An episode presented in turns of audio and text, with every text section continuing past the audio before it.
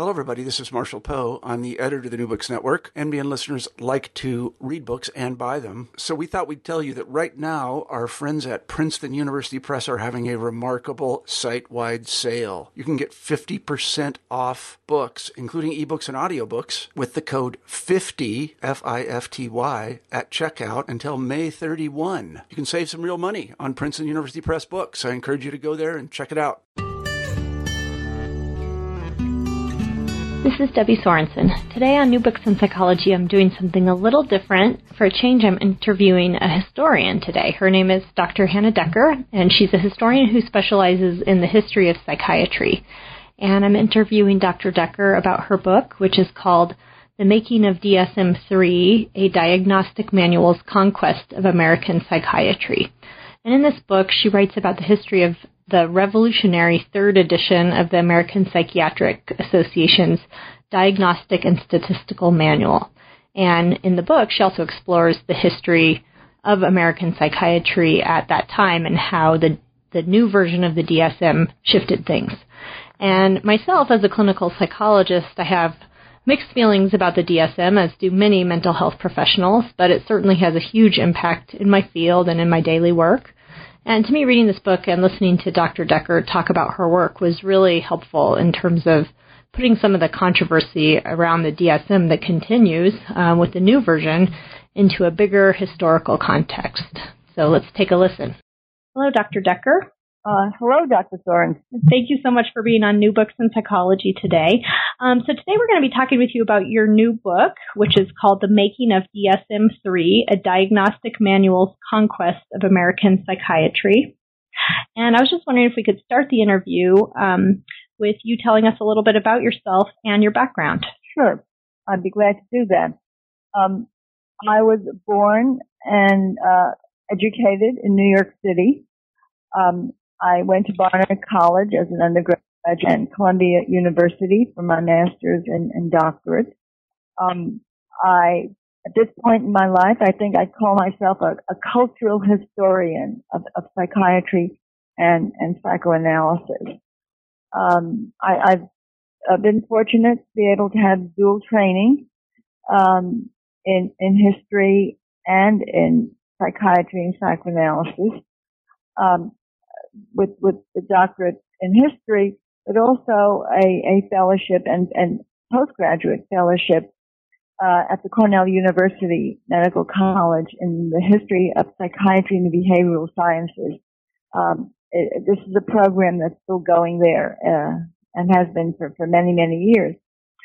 Um, so uh, as a result, I not only teach in the Department of History at the University of Houston, but I'm uh, on the faculty of the College of Medicine and adjunct professor of medical history in the Menninger Department of Psychiatry. And there I teach residents, psychiatric residents, history of psychiatry. And uh, I'm also an adjunct uh, faculty member of the Center for Psychoanalytic Studies, uh, Houston, uh, where uh, I, I join as a, as a co-teacher in in teaching uh, fellowship trainees. Uh, so so um, I, I really enjoy you know these various aspects uh, of of my, um, of my, both my training and my ability to use it. How did you um, what what sparked the interest in the history of psychiatry as a specialty? Well, um, it started with an interest in Germany uh, my, my family uh, was quite decimated uh, during the Holocaust, and, and, friends of my family as well. Um, my, my, parents are not were never in the Holocaust. I mean, they they uh, came to this country uh, from Europe uh, well before then, but still, um, I, I was I remember my my mother crying all the letters that she was receiving from, from the ghetto. Uh, so this was pretty powerful for me. Uh, so I, um, when I started on graduate work, I thought I would do German history. And, uh, my, uh, professor, uh, mentor in that was, Professor Fritz Stern. Uh, and as he, he's uh, basically an intellectual historian, a historian of ideas. Uh, and as we were batting about a um, dissertation topic, um, we kind of went back and forth. I'd say something, he said, no, well, I don't think so. And then he'd say something, and I'd say, oh, well, I don't think so. Uh, but then, uh, after a while, he said, you know, uh, I, I know you have a certain amount of knowledge of psychiatry and psychoanalysis. So perhaps you would like to write about the reception of psychoanalysis in Germany. And I thought, hey, you know, that really sounds great. So I, am in New York City and lots of analysts and I go talk to some of them and broach the subject. And they say, oh, that's impossible. You'll never do that. That's impo- impossible. No, no way. Uh, but you know, you're young and adventuresome and, and who cares what older people say. Uh, so I, I went into the topic. I plunged in and of course, they turned out to be absolutely right. I mean, my my original aim was to go from the very beginning when I was in Germany till uh, 1933 when the Nazis uh, took over in Germany, and that was impossible. I mean, there's so much to cover. So I ended up narrowing it quite a bit and wrote only about the reception of psychoanalysis in Germany uh, before the First World War um, that that's how I got into the history of psychiatry. And then when I had, as I'm a, I'm a student at Columbia, I'm in the same city with the Cornell Medical School, and so I was able to take advantage uh, of this program in the history of psychiatry at Cornell, and I I got a, a fellowship for the from the Josiah Macy Foundation in the history of of uh, medicine and the biological sciences um, which supported me in, in the Cornell program. Uh, so that that's me. And what about um, how did you end up deciding to write this particular book on the history of DSM three? Yeah, well, it's it's it's a, a, revolutionary time in American psychiatry, and so the question is, how did I get from Germany mm-hmm. to the United States? Yeah. Well, mm-hmm. um, I I, uh, you know, uh, wrote a lot about German psychiatry and especially about psychoanalysis as the years went on. And then, uh, one day I got an email from the editor of the journal, uh, for the history of the neurosciences that the work of, um, that had been translated into English of, the great German psychiatrist Emil Kraepelin, and I, I, can say some more about him later on, um, had been reprinted. And they had a set of five bums, he said, and they were one of the few journals that was given this because it was worth $600 and would I like to review it? And I said, well, sure. He said he didn't want someone in the field, you know, in, in psychiatry. He wanted a historian. I said, sure. And I really got into Kraepelin and read a lot more about him than I'd ever known before. And I began to write and the review just turned into an article and, and luckily I was fortunate. The editor said, you know, you can, you can write more, you know, cause I was worried, I'm running out of space here. And so, so I wrote about Kraepelin and evaluated his work and, uh, you know, had, had commented on it. And then after a while, some time passed and, uh, the editor, uh, one of the editors of the journal of, uh, called History of Psychiatry said that there would be a special issue on Kraepelin and would I write about Kraepelin's influence in the United States? So I said, okay, sure. And so I, I looked into that uh, and that's what got me across the ocean from, from mm-hmm. Europe to, to North America, uh, because, um, the DSM-3 and DSM stands for the Diagnostic and Statistical Manual and DSM-3 means the, the third edition of, of this manual, which is put out by the American Psychiatric Association. Um, so um, Kraepelin had uh, started a, a tradition of what we call descriptive psychiatry, where he paid a lot of attention to what he saw and what he observed. That, you know, we don't really know what most of the etiologies, the causes are of mental illness, but we can pay attention to what we, um, what, what we see in front of us, and we can pay some attention to the course of, of any given illness and then try to figure out, you know, where is it going? Um, I don't know whether I should talk more about uh, Kraepelin right now, uh, or whether you'd like me to talk more about Kraepelin a little later in terms of. Why don't we talk about it now? This is a nice segue. Oh. Um, because he's actually sort of, you know, predates the, you know, he's sort of early on in your book and early on in the history of all this. Um, Yeah. you want to just tell us a little more about him? Sure, I, I'd be glad to. Um, uh, Kraepelin was born in, in Germany in 1856. Uh, the same year, by the way, that Freud was born in Austria. And um, that's sort of important in the story. Uh, so uh, Kraepelin decides to become a psychiatrist. And as it turned out, psychiatry in Germany and even in, in Europe, I think, as a whole, um, by the end of the 19th century had really come to a dead end. That is, there were a lot of studies into brain anatomy and physiology, and, and they yielded nothing.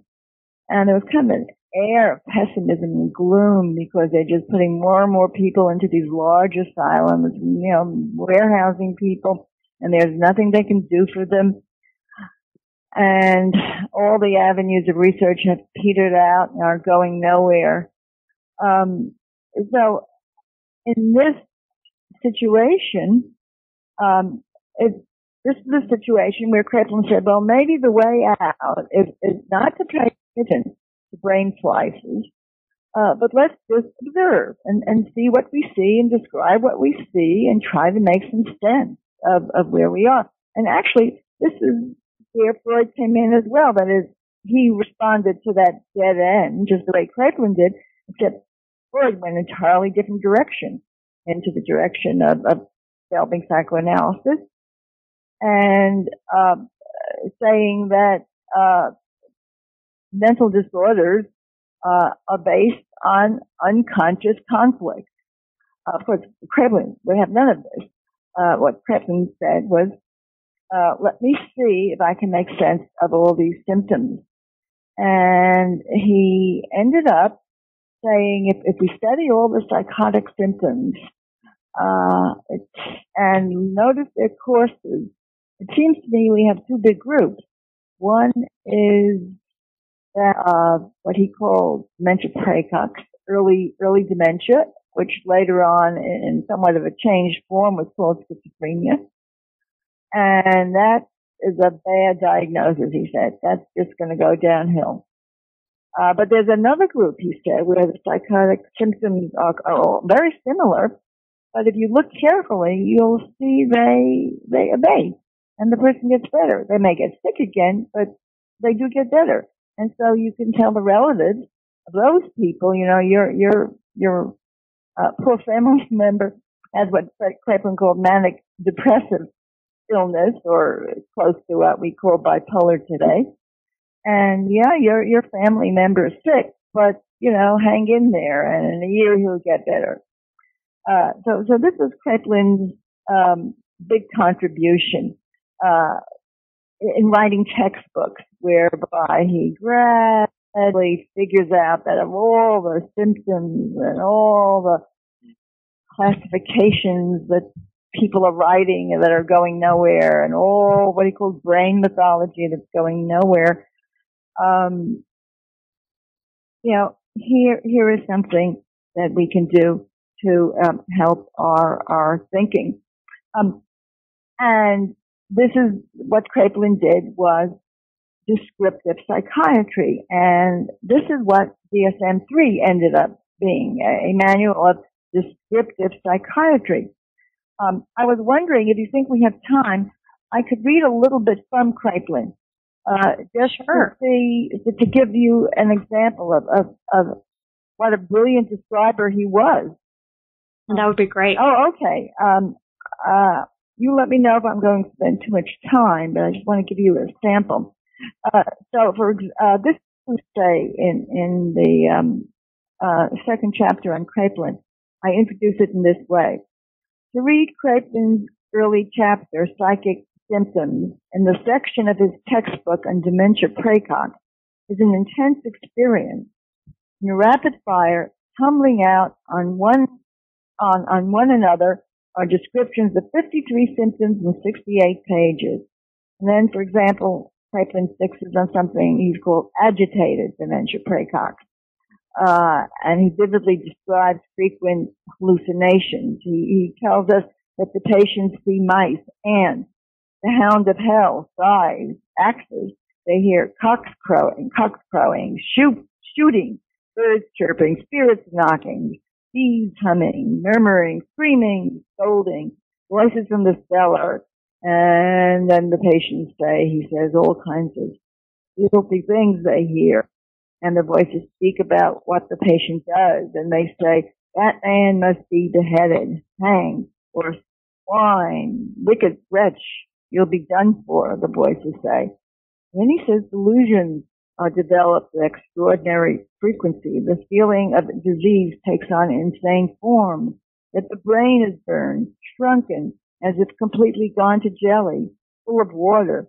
The mind is, quote, drawn like rags from the brain, unquote. The tongue is made of iron. These are the feelings, right, that the patient is describing. The lungs are dried up. Blood is in the spinal marrow.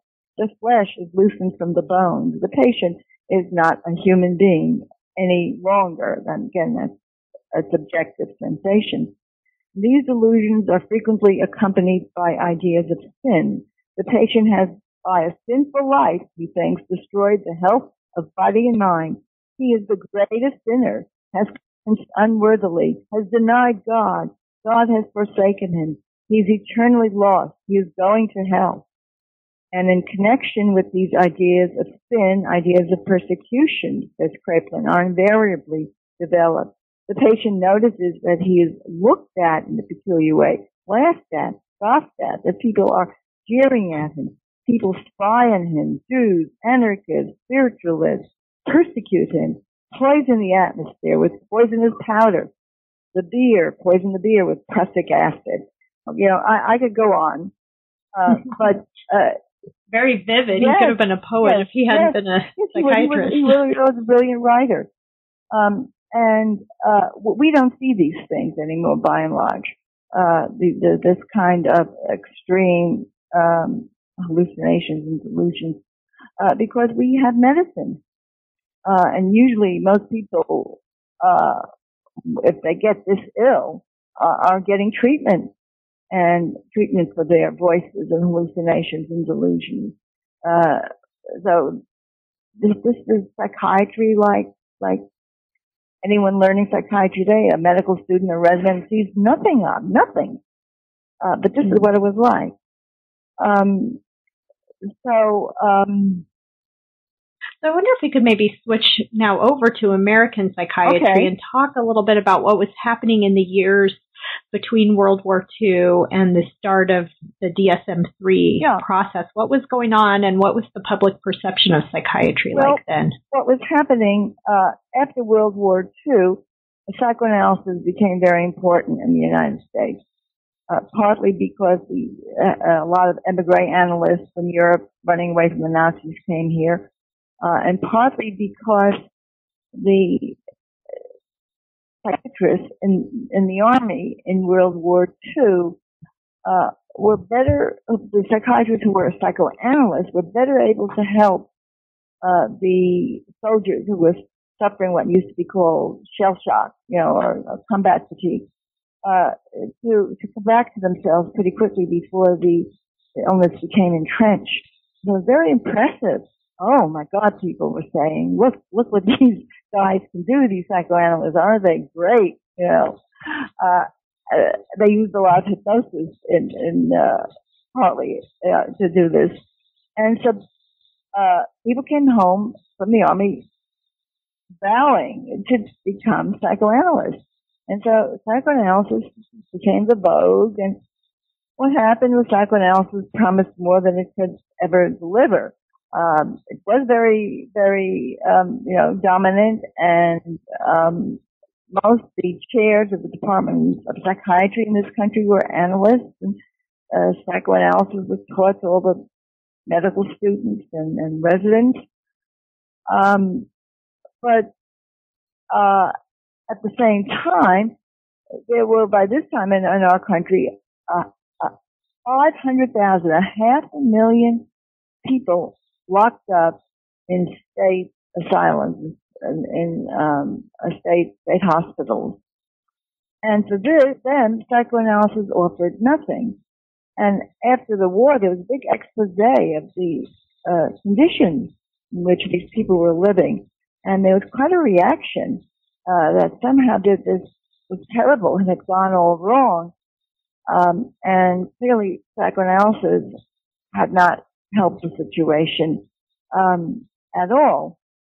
Um, and, and, so, um, as time went on and we got into the Vietnam War in the 60s, it was this general feeling, you know, of rebellion in this country and rebellion against authority and a lot of rebellion saying, how can you lock people up? You know, maybe there's nothing wrong with them. Really, maybe they just a little odd or a little eccentric, but you know, how can you do this? And it just got to the point where, um, uh, if two physicians, uh, decided that a person needed commitment and it came before a court and, uh, the, the judge, uh, overruled the physicians and said, no, I know this person seems pretty sane to me. He's talking this way, that way, the other way. So he could overrule the psychiatrist. And so the American Psychiatric Association was very upset by, by all this and by what was called then anti-psychiatry. Uh, and there were a lot of people speaking out against psychiatry at that time. Uh, maybe if we revise our scientific manual, our DSM, our, our manual, I should say, not scientific, our diagnostic manual, to be more scientific, just sound more scientific. Maybe we can put down all this anti-psychiatry stuff and, and the, the fact that um, psychiatrists, you know, have less and less of a say in, in what happens. Um, and it was really, I can't emphasize how much anti-psychiatry uh, played a role. Um, because, for example, in 1969, the American Psychiatric Association, the APA, met in Miami for their annual meeting, and there was a plane flying overhead carrying this big banner that said "Psychiatry Killed." Uh, so, so um, this this was the situation, and the APA thought, hmm, maybe we can turn this around with with a new manual. Uh, so, so that that's what was in the air leading up to DSM three. And what about the neo Kraepelinians? Am I saying that right? Yeah. Um, they were sort of coming along at about the same time, right. and they were pretty important in the story as yeah. well. Well, they were actually in a minority, and a much scorned minority um, and the neo, so-called neo-Kraepelinians, that is, those people who decided to follow in Kraepelin's footsteps and ignore psychoanalysis and describe what you see and, and try to do research uh, in, into the causes of mental dis- disorders. So, so uh, there were there were very few few such people. But one department of psychiatry that was biological and not psychoanalytic was the Department of Psychiatry at Washington University in St. Louis. And the chair of that department was a biological psychiatrist who did research. Um, and and the, the story is this. Uh, I have to move from. I've introduced Washington University, but just let's leave it for a second and, and let's go east to Harvard. There's a psychiatrist named Mandel Cohen, and he'd been originally trained as a cardiologist, And he thought psychiatry and became a psychiatrist, but thought psychiatry should be um, medical. And he was virulently anti-psychoanalytic, so much so that psychoanalysts in the Department of Psychiatry, who dominated the Department of Psychiatry, wouldn't even allow him an appointment in their department. And so Mandel Cohen ends up in the neurology department. But he does get a chance to train certain interns and, and residents and makes an impact on some of them. Uh, that psychiatry has to be a medical discipline, that psychoanalysis is the wrong way to go.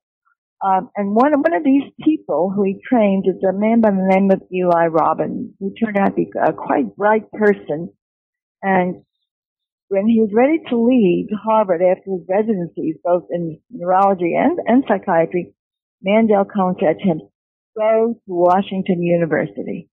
That's the place for you. And so Eli Robins, uh, following his guru, his mentor, went to Washington University, uh, and became friends with some of the his contemporaries in the Department of Psychiatry, he started teaching them what Mandel Cohen had taught him about how you make a diagnosis and so-called operational criteria where, that you will use to list the symptoms, uh, and these are the kinds of diagnostic criteria you just list, list, list the symptoms. Um, and so Eli Robins uh, taught this uh, in particular to two guys, um, Daniel Guze and George Winokur. So here you have this, this troika, this trio of Robins, Guze, and Winokur. They're about the same age. They have similar backgrounds. They, they come from Jewish families where the parents have been immigrants. Uh, and they sit around at lunch every day and they shoot the breeze and they brainstorm. What can we do, uh, to turn American psychiatry. What can we possibly do uh, to, as one said, I think they said, make a dent in American psychiatry? And uh, indeed, uh, this is what began began to happen. Uh, that uh, the the people at what I call WashU, Washington University, uh, in 1972 published a new classification based solely on description, and they gave us an example, uh, schizophrenia, and how you would describe schizophrenia. And of course, it had nothing to do with psychoanalysis, nothing to do with unconscious conflict. And this paper, as we say today, went viral. People, because there is anti-psychiatry, excuse me, please, anti-psychiatry in this country. Psychiatrists uh, are feeling the Brothers. And here comes this paper, which seems to say, hmm, maybe here is a way out. Uh, and so that's where the Neo-Kraepelinians uh, were.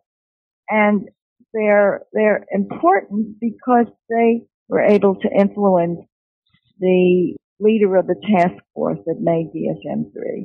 Around that time is when the task force they you know they decided they were going to do this they started the task force and this is when robert spitzer comes along. Um, and can you tell us a little bit about him and who he was and how he ended up in this role? Sure. Um, robert spitzer he's still alive. Um, he's a, a psychiatrist and actually trained as a psychoanalyst and i'll mention the significance or non-significance of that. Uh, he was born in 1932 uh, in new york uh, and he established himself pretty quickly uh, as, as a bright person, as a bright kid. Uh, I, I have records from his uh, school. He went to a, a progressive school, Walden, in um, uh, New York City, Manhattan, and uh, uh, I have his school records and psychologist records and teachers records, and, and very early in life, uh, he was clearly going to be a leader uh, and the students, the other kids in, in school looked looked up to him. Uh, and by his teenage years, he was very, very. Uh, uh, he was studied by a, a famous um, sociologist, David Riesman, who wanted to see how political attitudes are formed, and so he he interviewed Spitzer at school, but of course published it with another name and another location. Uh, but when I interviewed Spitzer, I, I jump ahead to this. Uh, when I first started to work on the book, he told me that he had been uh, interviewed by by uh, David Riesman, and that he appeared as Henry Friend in Riesman's book Faces in the Crowd. So Spitzer hadn't told anyone this, and so I was able to to go to Riesman's book and get all this information about Spitzer. Okay, so so just to move on, he he goes to college as well, goes to medical school, does does very well, um, and then uh, goes to Columbia, uh, the New York State Psychiatric Institute at Columbia University for his psychiatric training, and uh, then goes into psychoanalytic training because everyone who wanted to be with it in those days, and this is in the um, uh, 50s and 60s, got analytic training because that's what you did if you wanted to, you know, be with the majority. Um, so he gets the psychoanalytic training, uh, but it's he's it's clear he's uh, doesn't really do very well at it, And as he puts it himself when he he graduated just barely uh, that they allowed him to to get out. Um, so here you have this very bright person. He's very creative. He's open to ideas. He's a hard worker. He has enormous dr- energy, enormous drive, very task oriented, task fixated, and with absolutely no compunction about making trouble. Uh, and he himself said, I, I, I'm a troublemaker. I like to make trouble. And so he's a contentious person. And, and when he gets an idea out, he's prepared to fight over it. And if someone opposes him, he's prepared to fight over it. And a lot of people, you know, would rather not fight. Uh, and if there's going to be a conflict, they, they pull back but not not Spitzer. So so he's in um uh here he is, this this bright, rebellious person. Uh and uh he is is the one who is going to end up with making DSM three. And what happened was this, how he got the job. Um in the early seventies, nineteen seventies, uh Spitzer uh happened to be the man who took the diagnosis of homosexuality out of the DSM, that was DSM-2, and substituted for its sexual orientation disturbance, that is, the person, the, the gay uh, person who uh, might have been upset about his orientation, not because he had it, but because it bothered him. Then that person might get a diagnosis of sexual orientation disturbance. That is, he was unhappy with being gay. But being gay itself was, was no longer a diagnosis. And this, of course, was a, a tremendous thing. Um, so he's already known to the people in the APA because of what he's done to get homosexuality out of the DSM. And uh, at this point, also, he's he's a graduate psychoanalyst, and he's really finding psychoanalysis not his bag, this not his cup of tea at all. Uh, and so he's kind of at loose ends. You know, what should he do with himself? Uh, he wants to do research. He knows that, and he's published already some articles. And he's in the biometrics unit at the New York State Psychiatric Institute, which is research oriented and measurement oriented. Um, and so he asks for the job. He asks to be the new uh, maker of, of the, to do the next revision of, of the DSM. I mean, the APA had already decided that they were going to do this revision to make psychiatry appear more scientific. And so then Spitzer comes and asks for the job. But there's a problem. The man who is the head of the committee that normally would revise the DSM is, is, is in place. And the APA wasn't about to throw out this guy who was nothing wrong with him at all and then suddenly, adventitiously, the man decided to resign from his position as head of the task force uh, to make DSM-3. And so Spitzer gets the job.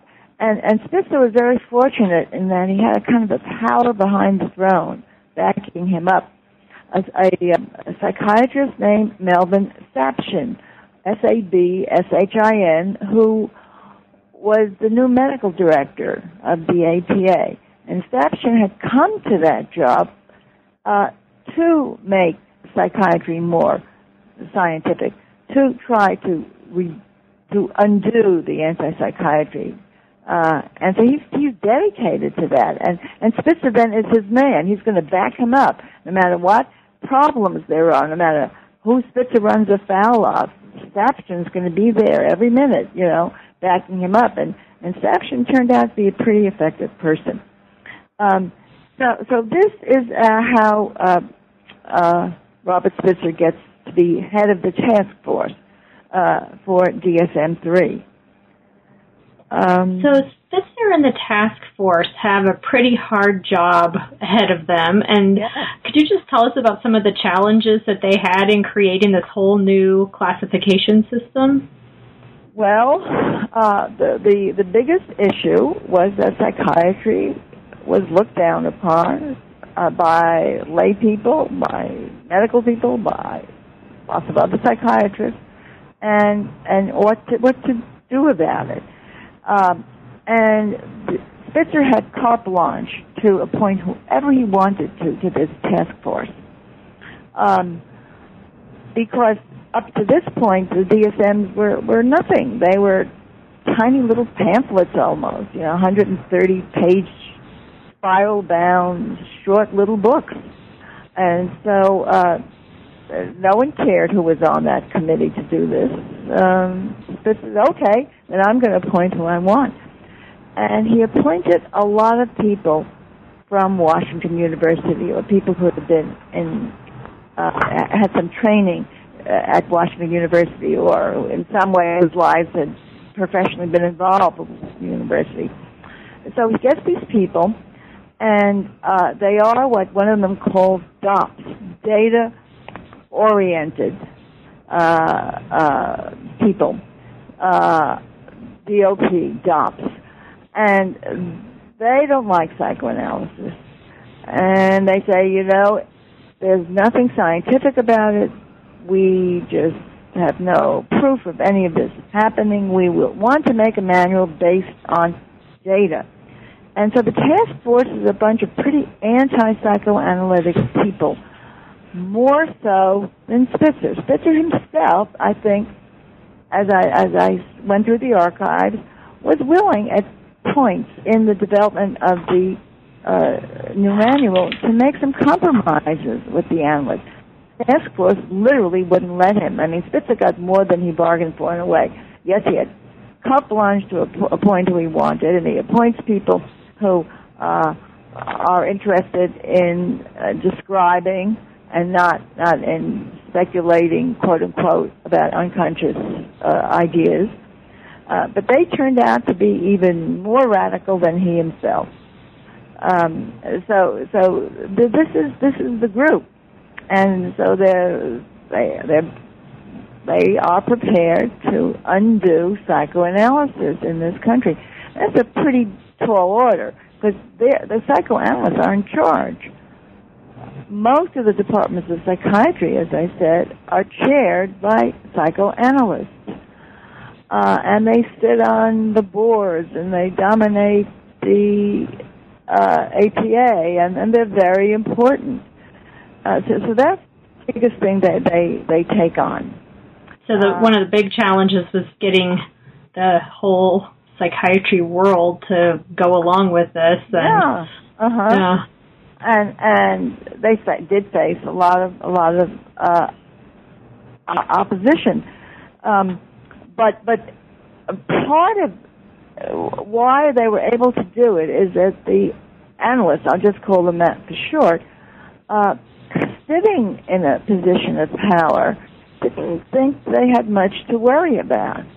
And so they're very slow in challenging what's going on. And then they come to the fight. By the time the task force has done most of the new classification, they really drag their heels.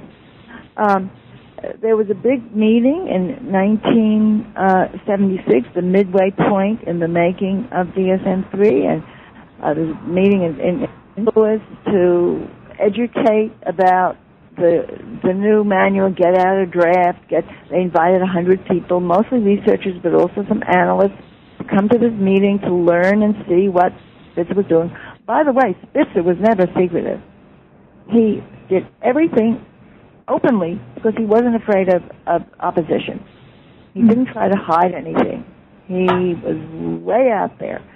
So the analysts at this meeting, maybe 15%, one five of the total number of, of uh, people at the meeting, uh, see what, what, what they're going to face. And, and this is in, in June of 1976. And so they decide they're going to form a committee, a psychoanalytic subcommittee to deal with, to negotiate with Spitzer. So they stop this in June, but they don't do anything about it till December. That's how much they sort of drag their heels. And then when the chair of this new uh, psychoanalytic subcommittee calls to speak to Spitzer to set up an appointment where they can meet, he picks says he wants an appointment three months hence.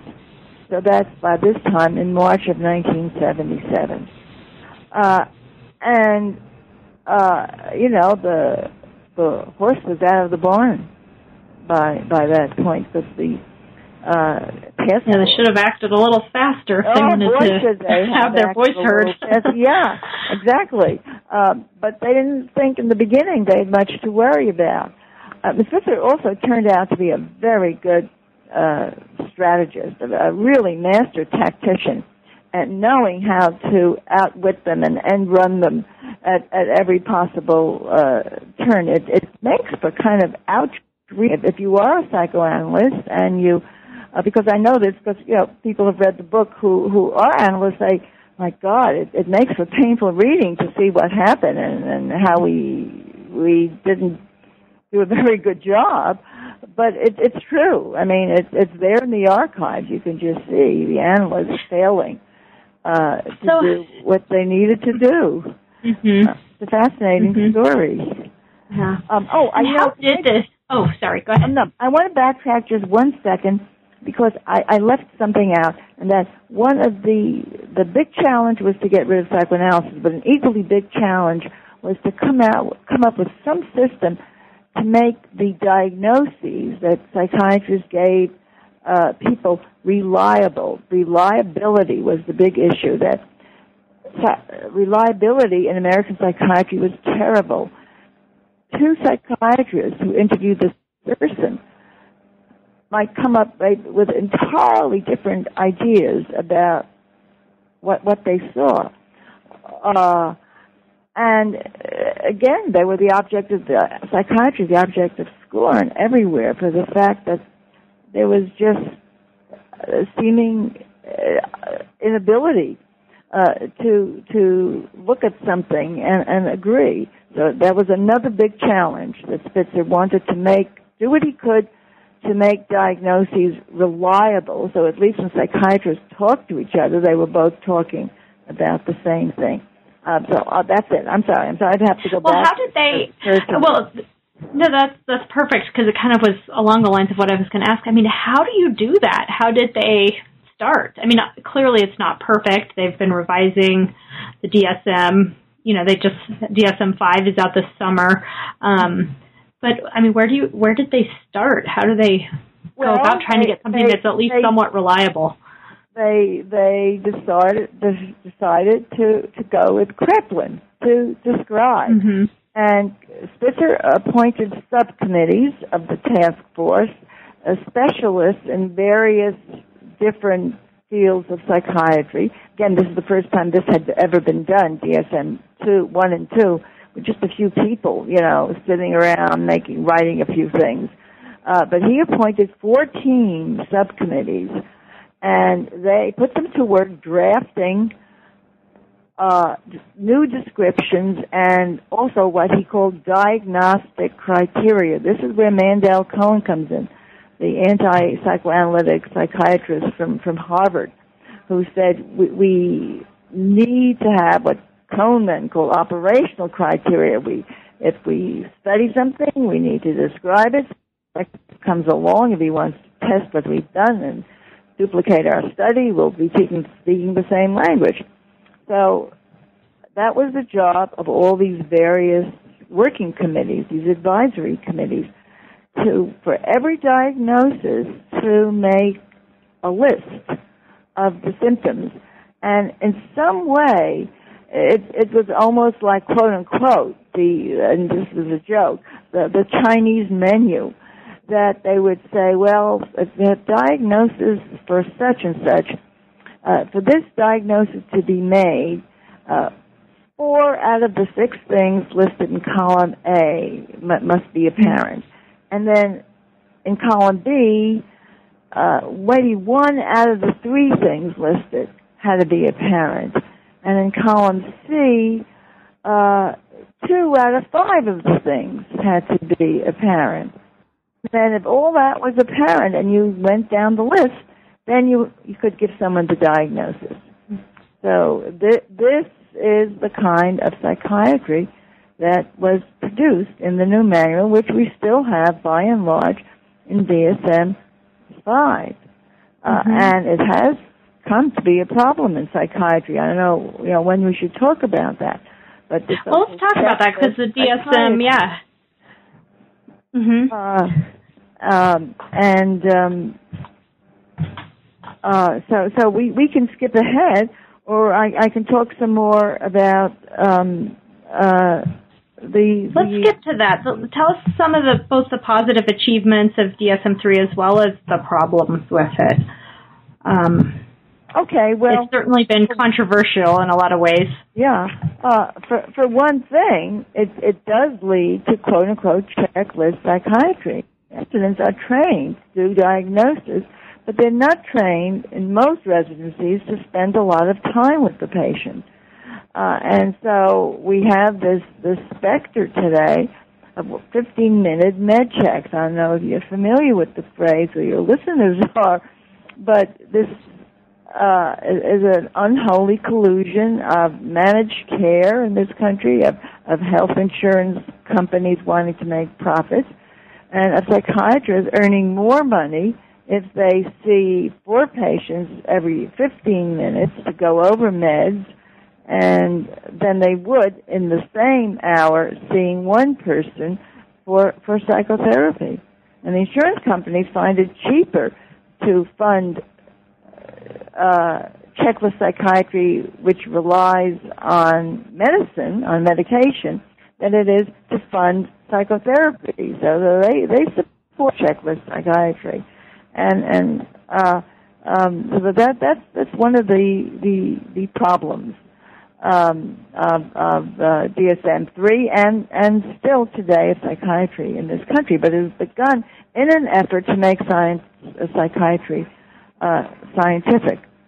Um, uh, another um, uh, some some other unfortunate aspects of DSM-3 uh, are that it is it has all these categories. They're very very. I just showed you how you might arrive at a diagnosis, and um, it's like uh, they're constructing little houses, little little boxes in which to fit people in. And lots of times, you know, you see a patient and that patient doesn't really fit. So how do you end up diagnosing that patient? Uh, and they've given, they would give diagnoses called NOS, not otherwise specified. So let's say they're trying to diagnose someone and they go, this person has schizophrenia. But what kind of schizophrenia? Does it have schizophrenia, uh, uh, uh, simple schizophrenia? Does it have um, catatonic schizophrenia, paranoid schizophrenia? Um, and sometimes it wasn't even clear, even though you said the, the physician said, "Oh yes, this is schizophrenia." What schizophrenia it was, and so they would call it schizophrenia not otherwise specified, uh, which is, uh, you know, it's a shot in the dark. It says says very little. Um, uh, you you are, as it were, carving nature at its joints. You know, Plato used that phrase in the Phaedrus about carving nature at its joints, but maybe nature doesn't have joints. Mm-hmm. Uh, maybe it's all kind of running one into the other. Nothing is, is so so completely categorical. So another aspect of DSM-3 and attempt to fix it in DSM-5, though certainly not not anywhere close, is what is poor validity. Yes, you get better reliability. So the psychiatrist interviewing the same patient will agree on a diagnosis, but is it a true diagnosis? Have you carved nature at a joint where it really shouldn't be chopped apart? Uh, and then so you end up with um, uh, patients who, who kind of overlap, have more than one, fall into more than one, one category. So which category is the prime category? Some of the things that people in DSM-5 found, for example, is that so many of the diagnoses center around anxiety. So since anxiety is this common feature of dozens of diagnoses, what do you do? Do you use, say, anxiety as as an illness? Oh, but how are you going to do that if it's everywhere? Or do you say, well, this person has a major affective, a major mood disorder? Uh, um, well, uh, um, oh wait, um, uh, wait, just, just, just, excuse me, excuse me, excuse me, hold, hold on, just, just for a moment. Okay, you'll have okay. to edit this out. I'm sorry.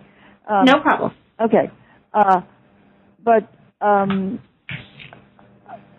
uh, do you want me to pause the? Yeah, I can pause you, it. You for a minute. Okay, yeah. Yeah. Okay, we're paused. Okay. Yeah, sure. Okay. Validity means getting a diagnosis that is accurate, that is true, that is real. Uh, but if so many diagnoses have the same symptoms, where do you divide? Now, Kraepelin came up with a division, right, in psychotic illnesses between dementia praecox schizophrenia and manic depressive disorder bipolar. But maybe that wasn't true. Even Kraepelin at the end of his life started thinking, hmm, I made this division. Is, is it an accurate division? Maybe I, I made a mistake. So this is this is a real problem. So many illnesses share the same symptoms. Uh, mm-hmm. also, DSM three. yes, it's very complicated. Draws these very mm-hmm. sharp lines between illness and, and normality, and maybe they mm-hmm. just don't exist. The psychoanalyst had a spectrum, a dimensional approach. That is, you have every shade ranging from normal to very normal to very, very abnormal. And where along the line do you fit? And maybe that's a more accurate way of, of looking at, at uh, illness and, and diagnosis. Um, uh, another problem that came out of DSM-3 are all the new categories that Spitzer decided to put in the new manual. Because what Spitzer said was, let's make this new manual, DSM-3, an inclusive manual, something that all clinicians can use. Well, all clinicians have lots of different diagnoses, and if you put them all in, you end up with dozens of new diagnoses that never were. As I said, the old DSMs, 1 and 2, were 134 page booklets. DSM three is 494 pages and a hardbound big volume. So what happened in the beginning, no one thought of this, was that drug companies kind of rubbed their hands and said, hmm, new diagnoses, maybe we can find pills for them. And, and this is where that whole notion that we now hear today about big pharma came. Um, uh, big pharma in psychiatry starts here with DSM-3 and the new diagnoses. So this this is yet another unfortunate aspect of uh, DSM-3. Uh, on the other hand, there are positive ones. We definitely should should mention them that you have the specificity of, of diagnostic criteria leading that to reliability. Uh, you you have a, a what's called a multi-axial system of five different axes of diagnosis, which which sort of gets around the checklist by forcing you to look at the patient as as a whole person. Now that's good in DSM three. Uh, also, it was found that in this country, the diagnosis of schizophrenia was vastly overused, applied to people who never had anything close to schizophrenia. So that's something else that Spitzer tried to do, and he cut back on the schizophrenia diagnoses, which which turned out to be a, a very good idea. Uh, and introduced some really good diagnoses, such as PTSD, post-traumatic stress disorder. Uh, this is the first time something like that is in the manual, and it's become one of the most vital diagnoses, uh, not only for people who from Iraq uh, veterans from Iraq and Afghanistan who may suffer, but for all kinds of uh, experiences people have that that leave them uh, traumatized. So this is an example of something very good uh, that that uh, Spitzer uh, began. sort of our psychi- our our society started to recognize that as a legitimate thing that happens to some people. Yeah, um, once and, it became. And now that we we see it, we find it in, in more and more places. Yeah. Uh, so in general, how how was the how the DSM uh, well all of them three, four, five um, how have they been important in our society?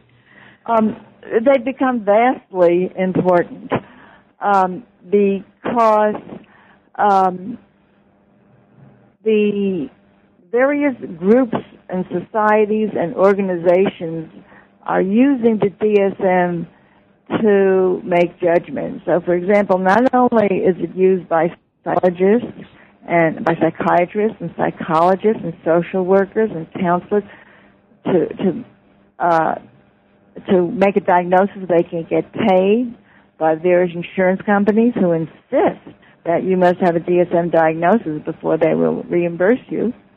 It's used by school teachers it's used by school counselors, all kinds of school administrators to make decisions.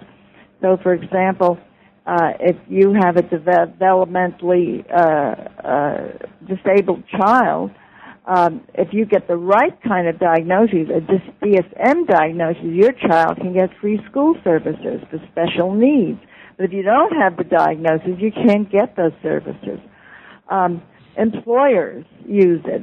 Uh, because since the Americans with Disabilities Act 1990, uh, employers have to make accommodations for kinds of, of problems, uh, including uh, psychiatric problems. And so, just to show how, how significant that is, um, in this last round of revision that produced DSM 5, there were a lot of new ways of looking at things and new things that were brought in. And all of a sudden, all the labor lawyers and, and uh, uh, uh, labor officials are saying, hmm, and beginning to publish all kinds of ways that employee employers now have to accommodate their their um, their their employees. It's used in prisons. It's used to just get eligibility for public housing. If you have the right kind of a DSM diagnosis, you're eligible for public housing.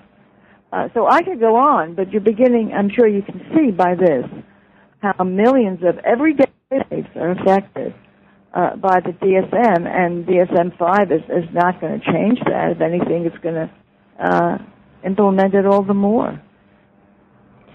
Well, it's really I mean, it is amazing how pervasive it is and how much it does really impact people's daily lives, both, you know, and sometimes in in positive ways and sometimes not. Um, yeah. But it's it's really quite interesting to me to read this book at a time when the new DSM-5 is coming out with all kinds of controversy. So, um, you know, I'm wondering just as sort of a closing question, if you could maybe, I don't know, just do you have any, as, as a scholar in this field, do you have any light you could shed on DSM 5 coming out? Well, this summer? Um, there was an attempt to get away from these sharp defined categories where it was so hard to fit a person in and, and turn to more traditional ways of looking at things, uh, with the uh, spectrum. And in some cases, the, the DSM-5 people succeeded. They came up with a, an autism spectrum disorder that would range along a continuum, but not without great controversy because the people who had been called quote unquote Asperger's, right, now lost that diagnosis, a diagnosis which they felt, which they in a way treasured because they felt it was not a diagnosis of autism. But the DSM-5 people say, no, you know, we really have to look at it in the entire spectrum of starting from barely disabled to start to very disabled. And so that was controversial, but in a way, it was an effort to be more realistic and more valid. Uh, also, there's a schizophrenic spectrum disorder uh, that has been developed, and again, that will uh, try to address the issue of severity as opposed to just diagnoses of a, of a certain kind of thing. On the other hand, they failed to get um, a, a spectrum concept uh, accepted for the personality disorders like narcissistic personality, histrionic personality, uh, obsessive personality. Uh, this was tried, and it, w- it got so complicated tr- to try to figure out how, how what and what and the personality disorders you know a lot of the symptoms are quite common to all the various kinds of personality disorders. And it was tested in field trials and people said this is just too complicated. We can't do it. It'll take too much time. Uh it would be a good thing actually in my opinion if to have something like that occur. But then the clinician has to be willing to really get to know the patient and take time. And that leads us back into the whole question of uh, mm. reimbursement. Um, right. I, I think the DSM-5, you know, was accused by many critics of medicalizing normality uh, by introducing new diagnoses. Uh, but th- this really raises an enormously important question in psychiatry of what is normal human variation. How do you decide what is merely eccentric to what is abnormal and should be considered disorder? Uh, and, and, this is something that uh, psychiatry is going to have to struggle with uh, henceforth. Um, I can say something else, though, that, that we see happening as a result of DSM-5, that the DSMs are becoming ever more biological. They're, they're trying to reduce everything to uh, brain activity. Um, and ever since psychiatry became what I would call modern, and uh, since around the time of the Enlightenment, 200 years ago or more, when um, it was decided that mental disorders are not punishments for sin, you know, or shouldn't be dealt with by religious authorities, but can be dealt with by medical authorities. Um, there's been this violent swing back and forth in psychiatry between a biological, sort of physical approach to things and a more psychological or psychic approach to things, what I call material versus non-material. And psychiatry keeps going back and forth, back and forth. To think that by now people would realize that disorders are a combination of biological and psychological factors of genetics, of environment, uh, and uh, this has been one of the problems I think that has retarded psychiatry. Yes, psychiatry makes progress, but they keep fighting among themselves. And and, and when, mm-hmm. for example, in DSM three, when the new uh, task force right came came to that, they threw out everything in psychoanalysis. Well, clearly psychoanalysis has great problems, but some of it is certainly valid.